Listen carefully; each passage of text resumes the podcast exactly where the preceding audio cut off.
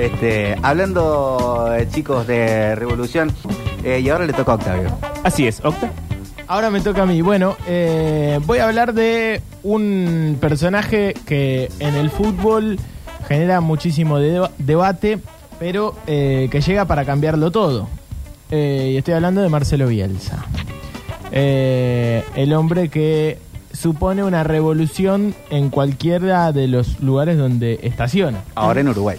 Ahora en Uruguay, hace cuánto, dos semanas, Sí. una semana, se, un poquito más, se mm, confirmó que es el nuevo técnico de Uruguay y por supuesto eh, se choca con una potencia importante como es el fútbol uruguayo, dos veces campeón del mundo eh, y esos dos títulos previos a la era de los mundiales. Dos que- veces medallista olímpico. Claro, claro, esos dos títulos que son el, el 23 y el 28, donde ellos ganan la medalla de oro en los Juegos Olímpicos. Eh, y claro, en medio proceso entre la Primera y la Segunda Guerra Mundial, las potencias europeas bastante diezmadas Mm. en cuanto a lo futbolístico, porque los, los pibes iban a la guerra, los latinoamericanos jugábamos al fútbol bárbaro, y eh, Uruguay los bailó a todos en esos dos mundiales, esos dos eh, Juegos Olímpicos. Bueno, eh, a partir de ahí se, form- se formó la identidad del fútbol uruguayo, que tiene mucho que ver con el pueblo uruguayo. Así como en Argentina nos parecemos eh, de alguna forma futbolísticamente, eh, en muchos casos, a, a lo que somos como sociedad. eh, en Uruguay pasa lo mismo, una identidad muy grande de somos un país chiquito, nadie nos tiene en cuenta, El paisito, por ahí el dicen. paisito, ellos se, se reconocen como el paisito y nos metemos en los zapatos de los grandes y somos una piedra que les caga la vida. Así se, for- se forja el fútbol uruguayo, con mucha garra, se le dice la, la famosa garra charrúa, con grandes equipos y grandes jugadores, por supuesto, para esto, para hazañas futbolísticas se los necesitan, pero eh, no tienen ese eh, espíritu de Mesías o de jugador heroico que tiene el fútbol argentino o el fútbol brasilero. Que siempre necesitan de la figura de un 10 indiscutido que marque el camino, o sea, Neymar, Pelé, Ronaldinho. De vez en cuando sacan un talentoso, un Francesco, un chino Recoba, pero son Siempre más de otro tienen, estilo. Siempre tienen, pero fíjate que hasta en el equipo no se reconocen como Sí. tal, más allá de que, por ejemplo, en el 86 Francesco era sin duda, por- es por escándalo, el mejor jugador de- del equipo uruguayo. Como que dentro de Uruguay van todos juntos, ¿viste? Y Mm. ahora, hace poco tuvieron grandes equipos con, con Forlán, con Luis Suárez, con Cavani, delanteros Sí. de todo el mundo. Suárez Pero- capaz, o seguramente top 3 de los delanteros de, De- de la época. De los 2000 en adelante. Sí, sí, sí, de los últimos 20 años, tranquilamente. Sí, sí, siempre grandísimos jugadores, pero Del 9, ¿no? esa sensación de equipo de Uruguay a la hora de, de salir a jugar un mundial, ¿no? De somos, eh, nos reconocemos como, como eso. Entonces, está interesante ese choque que se está empezando a dar. Es más, para que entendamos lo que voy a hacer es tratar de explicar un poco el fenómeno Bielsa para el que eh, no sabe cómo trabaja Bielsa, porque básicamente sabemos mucho cómo declara, eh, lo que piensa un montón de gente, que para Argentina todavía para un sector de la sociedad es sinónimo de fracaso por el estrepitoso y doloroso Mundial 2002, donde veníamos muy bien y nos chocamos. Eh, pero está claro que es uno de los mejores cinco entrenadores del mundo. Y no estoy exagerando. Más, por más que le pese a un montón de, de, eh, gente y de argentinos que todavía tenemos como ese rencor o, o dolor metido por aquel mundial en donde nos quedamos afuera. Sin ir más lejos, el Leeds sin Bielsa, con Bielsa fue una cosa y sin Bielsa ahora volvió a estar en la segunda división. Eh, exactamente, y aparte eh, un equipo que hacía 14 años que no jugaba en primera. Eh, eh, claro, en el fútbol el éxito se mide en títulos. Y acá está el, el gran desafío de Bielsa, que él siempre propone. Si el fútbol se mide, o si, mejor dicho, si el éxito se mide en títulos, eh, todos los procesos que no obtengan un buen resultado van a ser un fracaso. Sería muy difícil pensar, o capaz que lo mío es muy exagerado, el proceso de Scaloni con los Aymar, con los Ayala, con los Samuel sin Bielsa. Bueno, eh, eso me parece interesante, ¿no? Porque eh, hay un archivo, traje un archivo para que lo, lo metamos ahí, porque eh, en la identidad de la formación del cuerpo técnico ganador Mm. que tenemos ahora, porque ganamos el mundial y somos los mejores del mundo. Sí, que si, que si el Diego Martín no tapaba esa, hoy Scaloni estaba todavía colgado en Plaza de Mayo, ¿no? Exactamente, y por eso es importante escucharlo a Bielsa. Son cinco y centímetros. en lo importante de su- la formación de esos cuatro o cinco tipos que llevan adelante al grupo de la selección argentina, que son Ayala, Samuel, Scaloni y Pablo, y Pablo Aymar, ¿no? Mm. Todos exjugadores de la selección que fueron dirigidos por Marcelo Bielsa. No es eh, un- eso es algo a tener en cuenta. La otra cosa a tener en cuenta del método revolucionario de Bielsa es el tiempo en dedicarle en su obsesión, de dicen el loco, y, y lo que se obsesiona, y ahora voy a contar por qué, y eh, cómo de alguna forma le cambia la vida al jugador, ¿no? Como cualquier jugador que haya sido dirigido por Bielsa, más allá de si tuvo éxito o no, muchas veces no lo tuvo, por eso se lo critica mucho, eh, se siente igual de cualquier manera interpelado por Bielsa. Algunos diciendo que es el mejor técnico que tuvo y muchísimos, como una especie de docencia, terminan siendo técnicos. Es decir, la inspiración de Bielsa como técnico los volvió a ellos eh, técnicos. Sí, como lle- lleva que lo- los argentinos, no sé si eh, eh, en, cu- en qué ranking del mundo estamos, de tener tantos técnicos manejando selecciones de gran importancia. Hoy es un escándalo equipos, ¿no? la región. Hoy es un escándalo la región. Hoy de los nueve equipos sudamericanos creo que seis tienen técnicos argentinos. Es muchísimo. Y casi todos pasaron por Bielsa. Los, los Esqueloto, Berizzo, Simeone. Claro, claro, claro. Hay varios y varios en Europa, ¿no? Como Mm. podemos decir Pochettino, Pochettino. Simeone, claro. Eh, bueno, bueno, eh, Tata Martino, hasta hace muy poco en, Mm. en México también. Bueno, eh, es en ese caso es, es demasiado eh, fuerte la, eh, no sé si la palabra es eh, inspiración que eh, los termina formando como eh, directores técnicos. Pero bueno, primero quiero que nos metamos en la actualidad. ¿Por qué? Porque eh, llegó Bielsa a Uruguay y hace un par de semanas eh, me puse a escuchar un programa de eh, uruguayo, de tipo un podcast, no es un podcast, es muy uruguayo, lo van a escuchar y se van a reír, en donde se sientan a charlar como en una biblioteca, unos señores grandes, adultos. Y, Qué rara la bajada. y yo- no, bueno, es parecido a todo, pero, pero mm, el tiempo del programa me parece muy uruguayo, muy Montevideo, ¿viste? Entre mate y mate, charlan, che, está bueno que venga Bielsa a Uruguay, y hay dos posturas. Eh, uno creería que sí, ¿no? Porque Uruguay realmente hace mucho que no juega una final del mundo. Hace 73 años. En el Mundial 50 contra Brasil. Eh, los de afuera son de palo. Esa es la frase histórica del capitán de la selección eh, de Uruguay ese día. Eso es Uruguay, ¿no? Es el chiquito contra los 200.000 brasileros en la cancha. Y sí, el- sabiendo que un tipo tan eh, significativo y que viene con tantas ideas nuevas, va a transformar la identidad del fútbol uruguayo, que es tan fuerte. Porque los chilenos, sí, vení, total, no Mm. jugamos un mundial hace un montón. Pero Uruguay es un poco más reticente en ese sentido y resiste un poquito más la llegada de Marcelo Bielsa, que de cualquier manera llegó. Escuchemos porque está interesante. Creo que es una mujer que es eh, arquitecta y un tipo que es abogado. Y están las dos posturas de eh, por qué sí y por qué no debería ser técnico eh, Marcelo Bielsa de la selección uruguaya. El uno te pido, Juan. No tiene nada que ver. El otro escenario es lo nacional, donde están las tradiciones, los énfasis, las características de cada uno, y ahí me parece que lo natural es defender nuestra forma de entender el fútbol y sentirse orgulloso de eso. Ahora, si me van a poner un director técnico de otro país, y Uruguay, por ejemplo, llegara nuevamente a, a- a estar entre los cuatro mejores del mundo, ¿a quién le agradezco?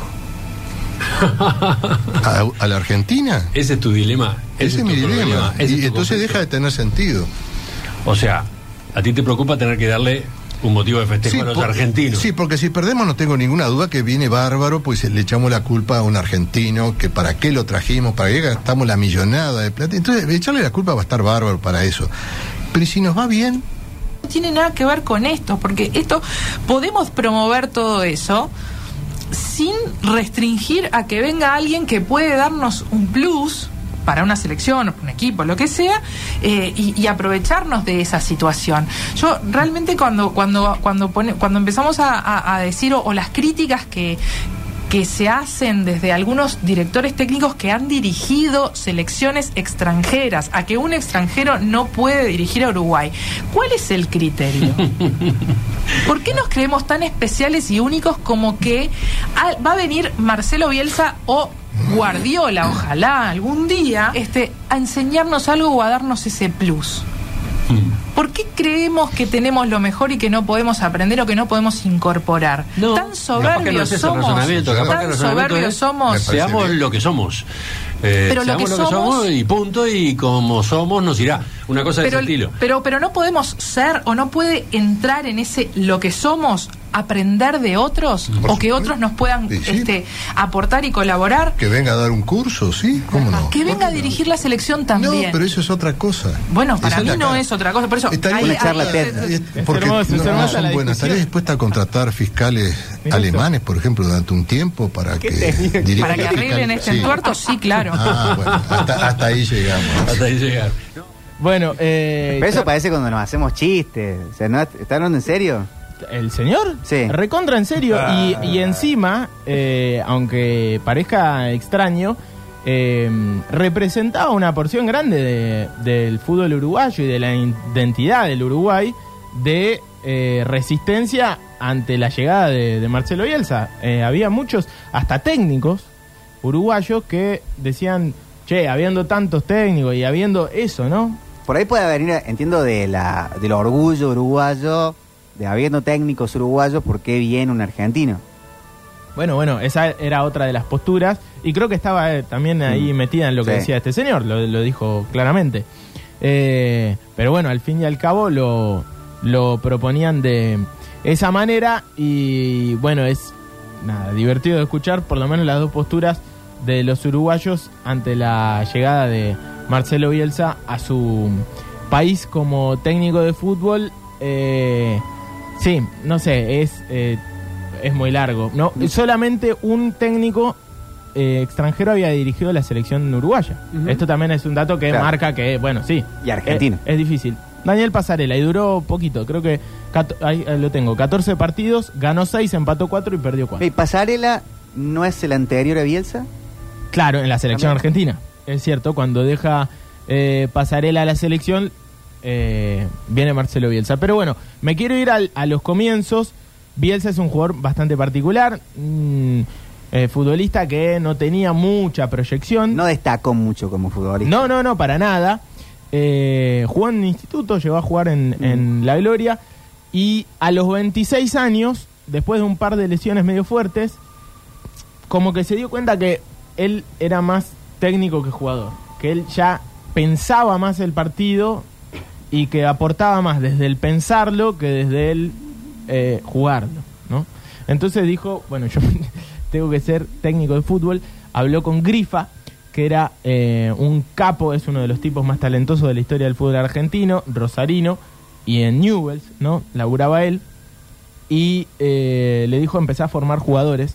Bueno, Bielsa lo que hizo a partir del año 1982, eh, empezó a ser técnico de inferiores de Newell's, eh, uno de los dos grandes de la ciudad de Rosario. Claro, su trabajo consagró a la cantera o a las divisiones inferiores. Y atención a lo que hace, porque esto no se sabe. Bielsa dividió el mapa de Argentina en 70 partes de 5 apartados, cada uno con la intención de probar a más de mil jóvenes futbolistas para recoger a los más capacitados y llevarlos a su equipo. En tres meses eh, recorrió 25.000 kilómetros en un Fiat 147 analizando jugadores por toda la Argentina. Y así reclutó a distintos futbolistas como por ejemplo Mauricio Pochettino, Gabriel Omar Batistuta, Eduardo Berizzo, todos tipos. Uno es el técnico del Chelsea, Mm. el otro es uno de los máximos goleadores de la selección argentina, el otro es el técnico de Chile actualmente. Y eh, Batistuta tiene no menos de dos o tres estatuas en cancha de fútbol. Por eso, por eso. Y, y encima es, uno de los máximos goleadores de la- del seleccionado, eso ya alcanza para hacer historia. Eh, pero bueno, para hablar un poco de ese Bielsa, el primer Bielsa, el de eh, Newells, un archivo de Tata Martino hace mucho tiempo, está el Chocho Liop, hay varios jugadores de ese Newells eh, que se vuelve un equipo muy competitivo en el fútbol argentino, que gana un torneo en la cancha de Boca en el año 91 y que juega una final de Libertadores, eh, dos finales de hecho, una con Marcelo Bielsa, y llega a esa final jugando con nueve de los 10 jugadores de divisiones inferiores. Eso en el fútbol argentino es revolucionario.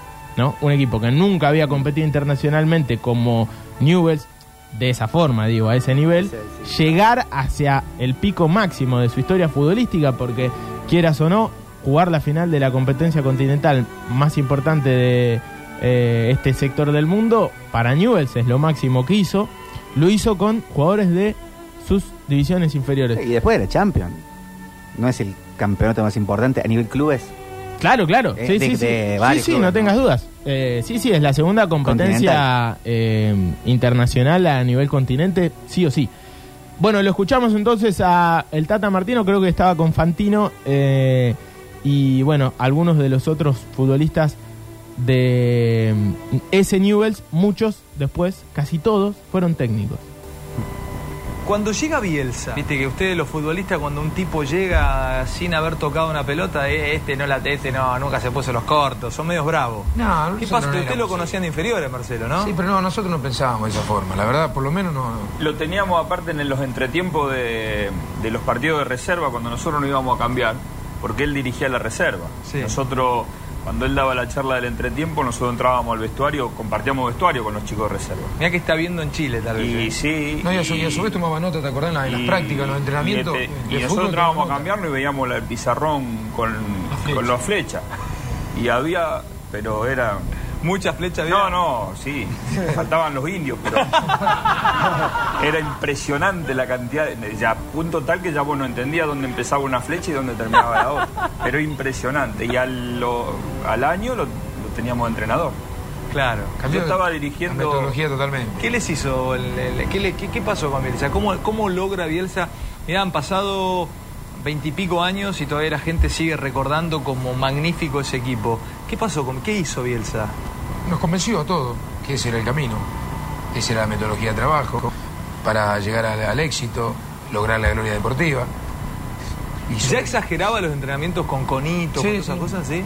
Yo particularmente me acuerdo que vine un día de un entrena- de entrenar acá en Buenos Aires en la selección, parece que era la época ya de Basile, y había un entrenamiento un domingo, un domingo, yo venía de Buenos Aires, pues me, me quedaba en mi casa, y me fui a entrenar, porque a mí me gustaban los trabajos con pelota que hacía él. No te puedo creer. Sí. Aparte te lo digo yo, no es que te lo dice que si uno que entrenaba, si iba yo, te debía gustar. En muchos hay una imagen patente suya el año mm, 90 con Jules campeón. Usted arriba trepado de un hincha gritando con un paño de Jules.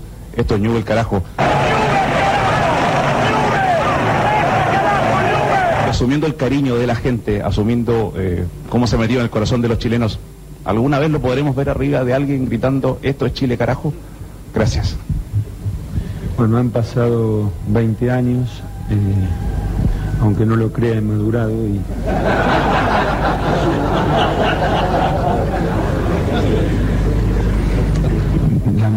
Tengo la antipática eh, obligación de ser sincero. Eh, difícilmente quiera News, quiera alguna otra camiseta más que la, que la de News. Bueno, Marcelo Bielsa, eh, después respondiendo a los chilenos que le- le- le- lo amaban, por supuesto, porque ha- habían vuelto a jugar una, un, un mundial y aparte a ser competitivo y había hecho también su laburo y su respuesta, que es Bielsa, ¿no? Tengo la antipática obligación de ser sincero para decir no. Eh, pero bueno, eh, para ir resumiendo y no hacernos tan extensos, eh, después lo repitió en Atlas, en México. También hizo algo parecido a lo que hizo en Newells durante su paso por el Atlas, donde también tiene una estatua. Se probaron más de 11.000 futbolistas. De ahí salieron jugadores como Rafa Márquez, Jared Borghetti, Osvaldo Sánchez, Pavel Pardo. Qué sé yo, que yo sepa, los Lo que mejores. en México se llamó como la generación. Sí, una gran generación de eh, futbolistas. no sé si la dorada, pero como una gran generación. Absolutamente. El- y ayer, sobre lo de News, eh, salió un ranking de los de las inferiores más importantes del mundo. Sí. ¿Pudiste ver? No, no, no. no. Eh, salían los 21, pero en los 100 hay varios argentinos. News 61. Claro, y bueno, que debe estar solamente River y quizá Argentino Junior. de- El, eh, ahí de eh. Racing och- eh, 38, Boca 26, eh, News 61, Vélez 63, 73 San Lorenzo, 87 Lanús, 93 Central, Belgrano 97. Mirá qué bien. El top 100 de las los clubes con mejores inferiores del mundo. Sí, no, bueno, lo de eh, Newell's es espectacular, ¿no? Y, Pero el paso de Bielsa tiene 12 equipos. Y hay que, claro, claro, y hay que contarle a Leo, ¿no? Más allá de que capaz que se lo cuenta la masía de Barcelona, pero es un chico formado en las inferiores de Newell. Después Newell lo expulsó, lamentablemente. Eh, pero bueno, para se- avanzar y no quedarme tanto con esto, vamos a ir con los otros archivos que quedan. Eh, se hablaba mucho en la conversación del pueblo uruguayo de la pérdida de identidad. ¿Sí? Que venga un tipo que trabaja tanto, que aparte hay algo que se eh, corresponde a todos los equipos de Marcelo Bielsa. Todos son vistosos solamente por una razón.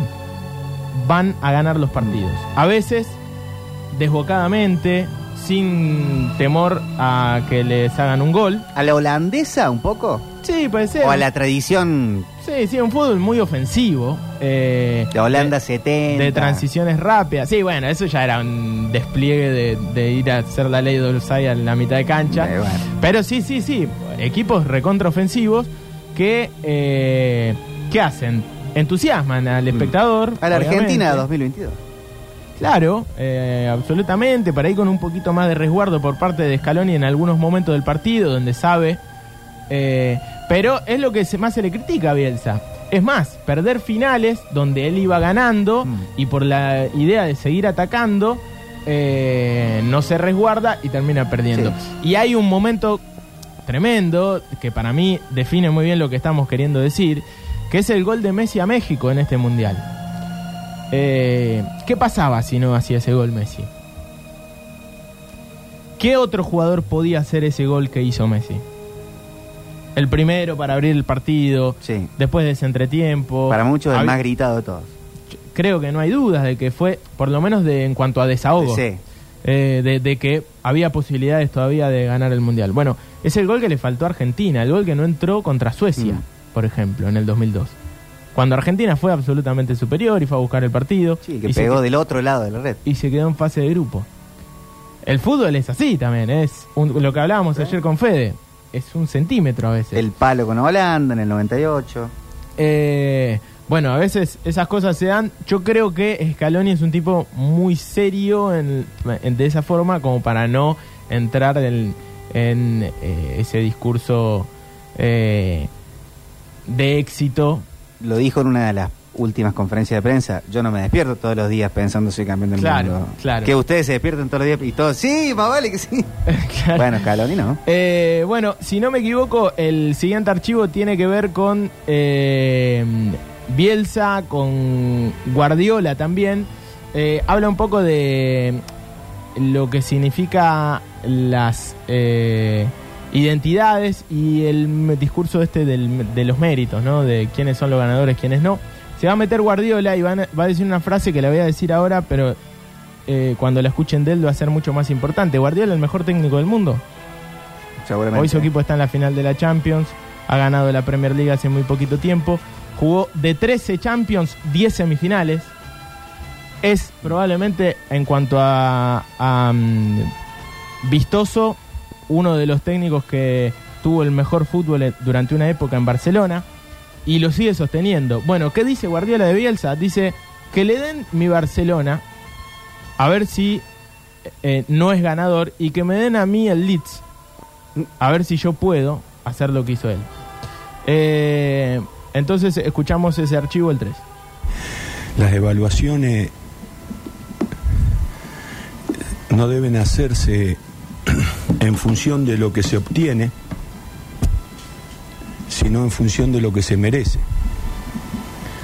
Eh, cuando se hace la evaluación exclusivamente en función de lo que se obtiene y lo que se obtiene no es merecido, eh, se corre un grave riesgo de interpretar lo que se está evaluando. No sé si he sido claro con eso. Normalmente, imagínense que en el mundo actual decir, miren, no hay que, no hay que evaluar lo que se obtiene, sino lo que se merece, eh, suena absurdo.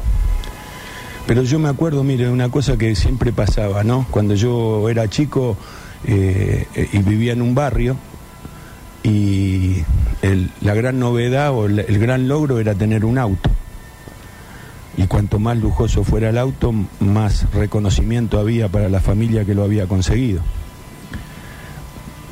Pero también había una distinción. No es, no es lo mismo, para nosotros, para los que habitábamos el barrio, el reconocimiento a la familia era en función de qué había hecho para conseguir ese auto. Había familias que trabajaban los padres y los hijos y se compraban un SEAT. Y había familias que se habían ganado la lotería y se compraban un Mercedes-Benz.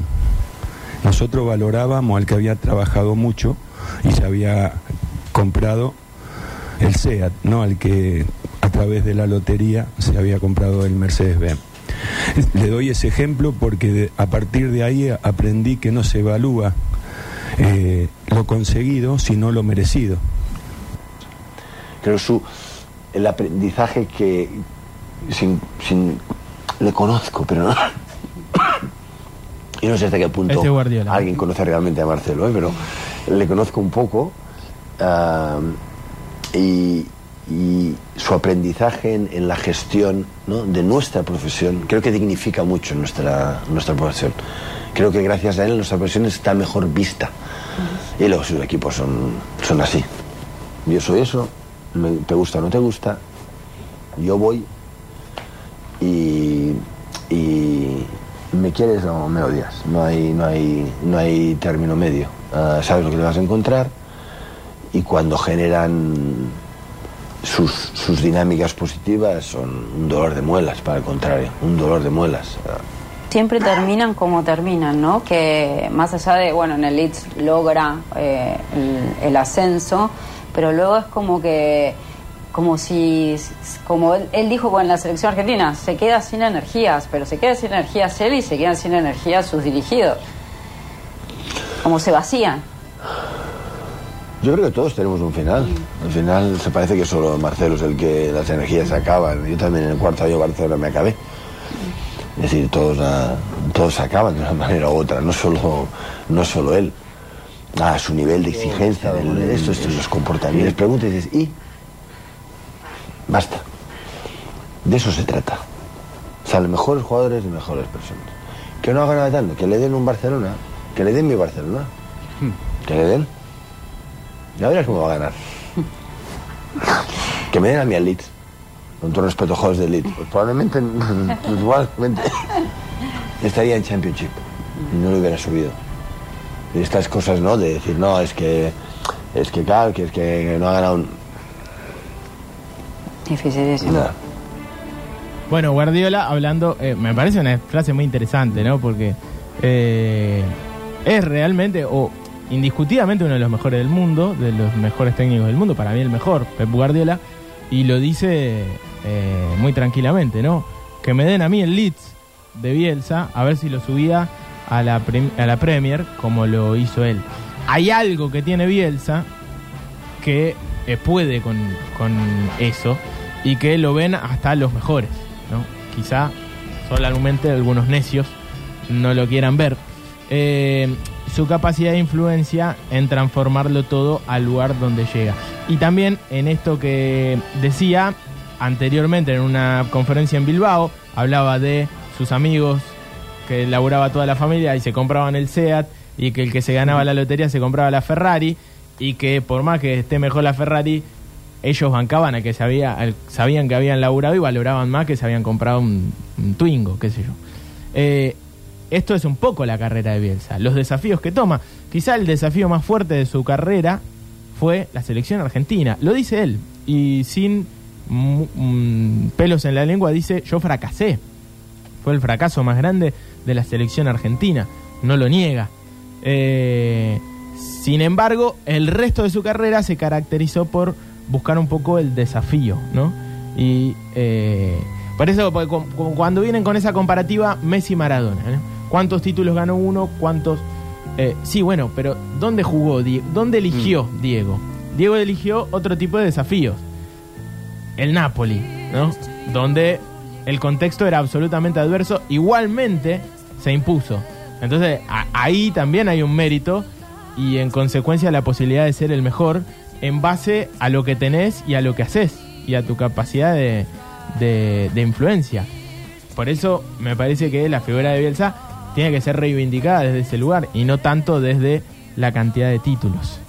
Eh, pero bueno, es una pelea histórica, larga y tiene que ver más con los bielcistas y los bilardistas que con Bielsa y con Bilardo, por ejemplo. Porque ¿cuántos títulos ganó Bilardo? El más importante.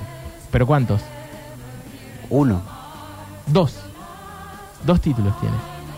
Tres, él dice, el de médico también. Pero él tiene, él tiene dos títulos.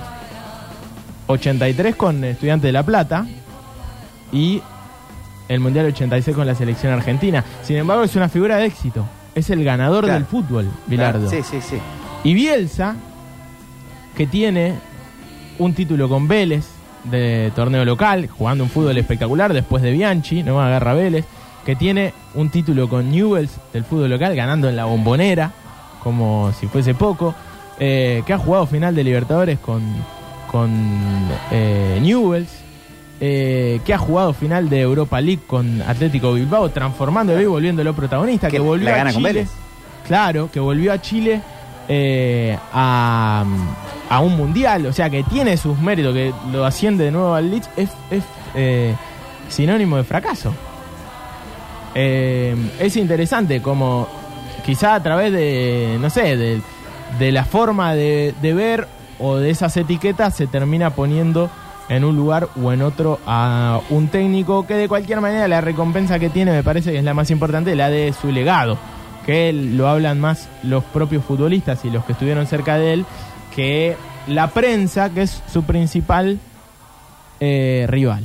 Más que los rivales es la prensa, lo ha sido a lo largo del tiempo. Por eso quiero cerrar con dos ah, eh, archivos. El primero, escuchar a el cuerpo técnico de la selección argentina hablando sobre Bielsa. El Ay- actual. Ayala, Scaloni y Aymar.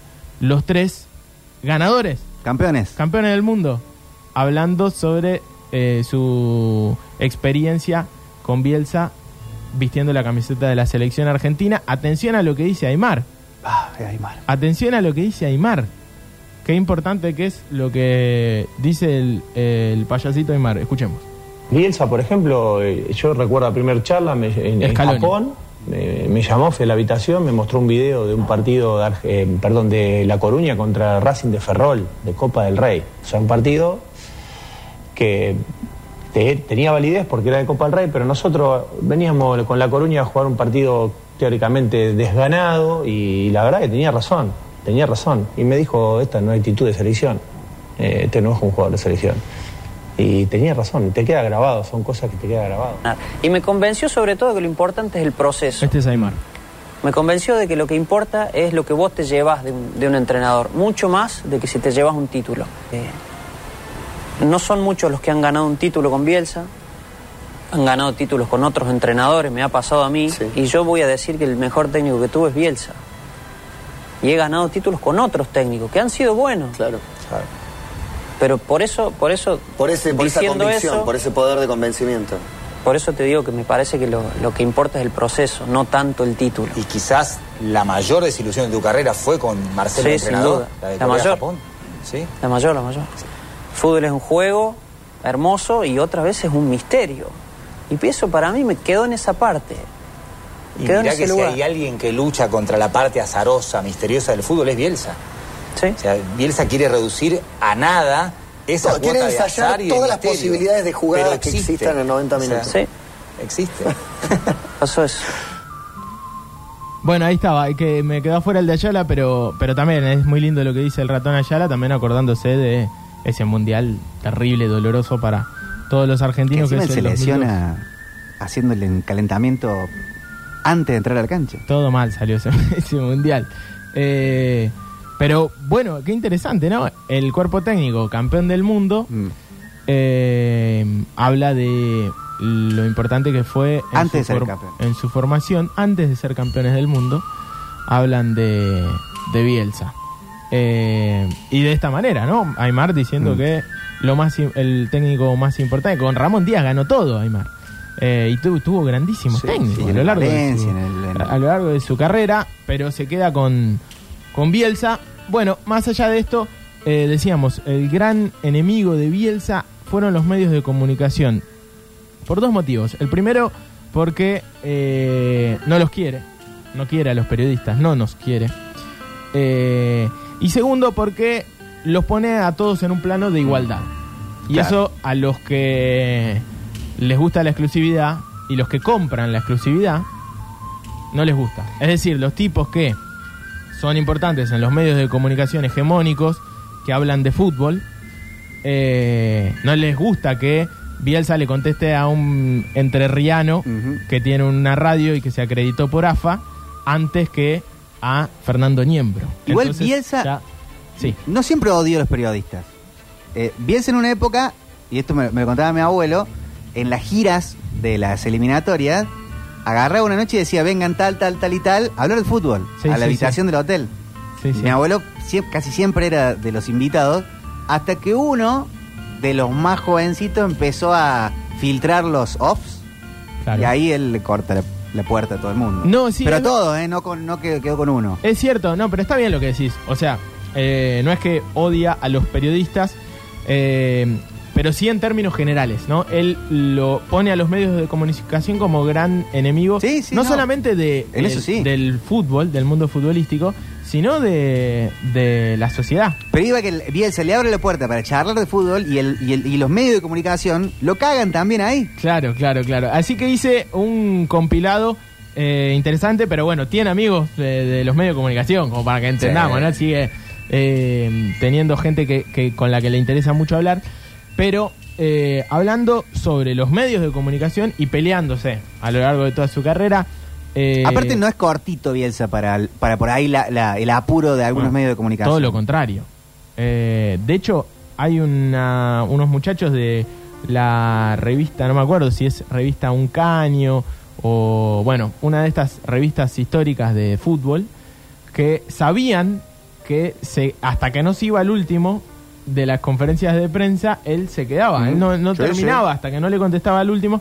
Entonces aprovecharon, se quedaron, se quedaron y le terminaron haciendo un mano a mano al técnico de la selección argentina cosa que no pueden hacer con otro tipo. Eh, y hoy sería prácticamente imposible, hoy ya eh, te corre el jefe de prensa. Pero lo que sucede con Bielsa es que también eso, eh, un poco que se adueña de todo el espacio, ¿no? Entonces, me chupó un huevo el jefe de prensa, dice cuando llega. Y firma el contrato diciéndolo. Yo voy a tener este tipo de cuestión. Voy a tener un traductor, eh, voy a hablar tantas veces con los medios de comunicación, esto sí, esto no, vamos a tener doble jornada, eh, me voy a encargar de, por ejemplo, ahora dijo dirigir a la sub-23 de Uruguay, es decir, va a ya dirigir a los futbolistas de inferiores o juveniles de Uruguay. El proceso. Para después hacer el famoso recambio que necesita la selección uruguaya de una vez por todas. Eh, para mí se chocan dos potencias. Se choca el Bielsa eh, que ya se metió en un proceso y que se va a sumergir en eso, que está laburando desde noviembre, desde antes del Mundial está laburando en Uruguay.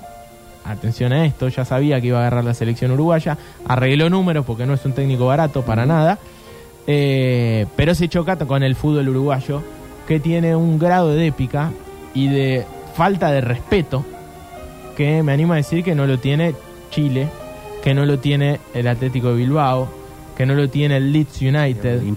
eh, o el sí, casi, Tampoco. El Olympique de Marsella, no, el fútbol francés de, en clubes no, no lo tiene. Que es decir, el, el uruguayo se atreve a ganarle a Argentina, Sí. se atreve a ganarle a, a Brasil. Entonces, para mí, ojo con lo que puede llegar a pasar y a salir de todo esto. Bielsa, cierro eh, con una frase muy linda de él que dice, no me quieras porque gané, necesito que me quieras para ganar. Y es un poco el fenómeno Bielsa. Por eso la gente un poco se mimetiza cuando llega. Va a pasar con Uruguay. Ya está un poco pasando. Bielsa sobre los medios de comunicación y contra los medios de comunicación, el gran rival de toda su carrera.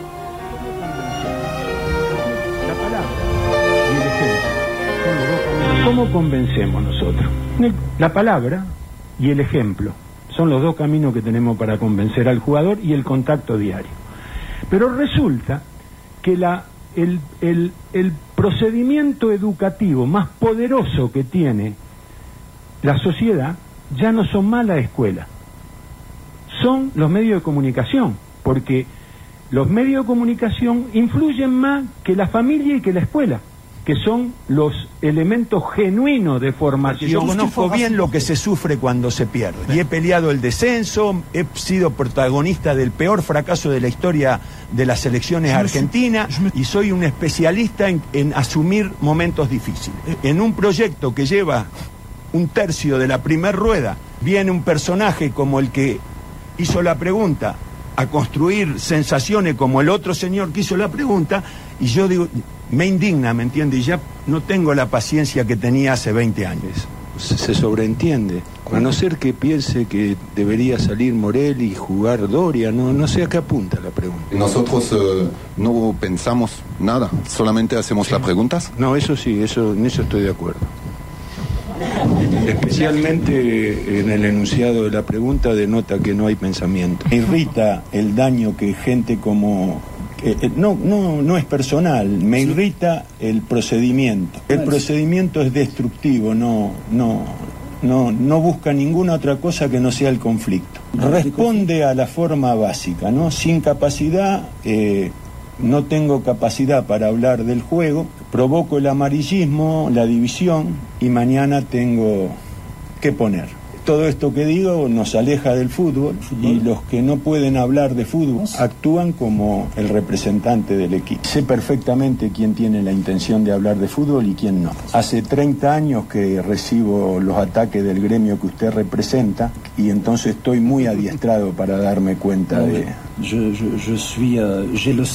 de las intenciones. Es una vergüenza que los medios de comunicación eduquen a la gente, porque los medios de comunicación tienen intereses eh, eh, específicos y la educación tiene intereses diferentes a los medios de, la comunicación y la familia tiene expectativas diferentes a los medios de comunicación. Mismo modo que el oficio de ustedes, cuando no hay victoria, es imaginar el peor escenario y darlo como, como verídico, entonces el oficio de ustedes es ese, cuando hay... eh, una eh, cuando hay riesgo, digamos, convertirlo en catástrofe y cuando hay prosperidad, acercarse al próspero. Por eso la compañía de ustedes siempre es despreciable. La verdad es que a ustedes los que pasan el entrenamiento no les interesa. En Chile me pidieron lo mismo, accedí y fui al entrenamiento sin una prótesis que yo usaba, en, una prótesis dental que yo usaba en aquel momento, que dejaba el frente de mi boca desdentado. Obviamente al otro día todos los medios de comunicación comentaron el entrenamiento en función de mi boca y no, y- y no hicieron un solo comentario de los ejercicios que vieron. está entrando en la delgada frontera de faltar el respeto, cosa que yo no he hecho con usted, ni en el peor, uno de los peores fracasos del fútbol argentino de los últimos 40 años. No, mire, primero, ninguna identificación con usted a mí me hace bien. Entonces, cada vez que usted dice algo que nos, re- que nos encuentra, yo me distancio. Para mí usted es un enemigo que me, enal- me enal- me enaltece. ¿Me entiende? Cuanto más lejos estoy de lo que usted representa, mejor soy. Conozco perfectamente a quienes ejercen su oficio del forma- de la forma que usted lo ejerce. Hay un, en todos los países, en todas las ciudades, en toda, alrededor de todas las instituciones, hay muchos pare- que actúan de manera parecida a usted y que ejercen su oficio del modo en que usted lo ejerce, que es legítimo. Bueno, ¿algo más? Y eso es la especialidad de los medios de comunicación. Los medios de comunicación se especializan en pervertir a los seres humanos según victoria o derrota. Y esto, ¿dónde se verifica? Se verifica lo último que, que- que yo aspiraba es a generar esto, porque no, le explico por qué. Porque resulta que si estamos de acuerdo, ¿cómo lo permitimos? Salís de tu casa por Arenales, lo de siempre, en la calle. En medio de toda esta locura, nos vamos de esta manera. Sí. Sí. Recaliente el loco Bielsa. Quería decir una, una pavadita muy chiquita, pero no tenemos tiempo. Pero eh, solamente de lo que de lo que me contaste, de lo que me, de lo que nos eh, contaste, se me ocurrió lo siguiente, que es sin conocerlo y solamente por esto, noto a alguien muy preocupado por la decencia de las cosas. Cuando digo la decencia de las cosas, digo también la forma de las cosas. Cuando un periodista decía algo así como el gran truco de Bielsa es querer reducir el azar en la cancha de juego, lo que está queriendo decir cuando uno quiere reducir el azar, lo que hace es reducir a Dios. Y la pelea de los humanos con los dioses siempre va a ser una pelea por las formas. De tal manera que nunca será lo mismo decir no como respuesta y siempre valdrá más decir tengo la antipática obligación de responderle que no. Así nos vamos. Hasta la próxima. Mañana nos reencontramos con más Metrópolis. A pura locura, ¿eh? Ya sé que estoy piantao, piantao, piantao